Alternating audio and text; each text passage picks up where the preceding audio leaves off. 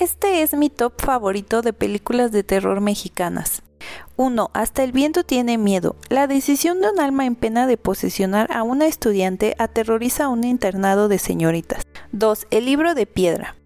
La historia se centra en Silvia, una niña que actúa bastante raro y dice jugar con Hugo, una estatua de piedra de un niño que lee un libro. Pareciera un simple juego infantil, pero resulta ser una macabra obsesión. 3. Veneno para hadas. Un par de amigas de 10 años deciden preparar un veneno para las hadas, ya que una de ellas dice sentirse bruja.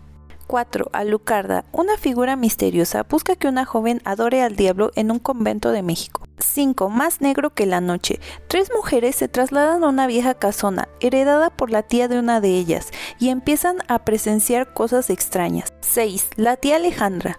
La vida de una familia cambia cuando llega la tía Alejandra a vivir con él. Ella comienza a destruir poco a poco a la familia hasta llegar a un final bastante trágico. 7. Kilómetro 31. Mientras conduce por una ruta solitaria, una mujer golpea un cuerpo y creyendo que ha atropellado a alguien, se baja a ayudar a la víctima y es atropellada por otro auto. Su hermana gemela percibe súbitamente algo malo que está ocurriendo.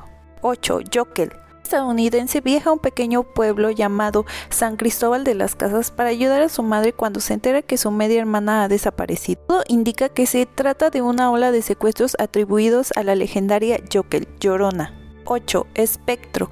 Marta Vidente pierde sus poderes y queda marcada por una experiencia traumática. Cuando logra huir de un hospital psiquiátrico, un espectro empieza a acosarla, aunque no es la única amenaza que va a afrontar. La posesión de Altair, conjunto de grabaciones caseras de una pareja de recién casados que desapareció en México en 1974.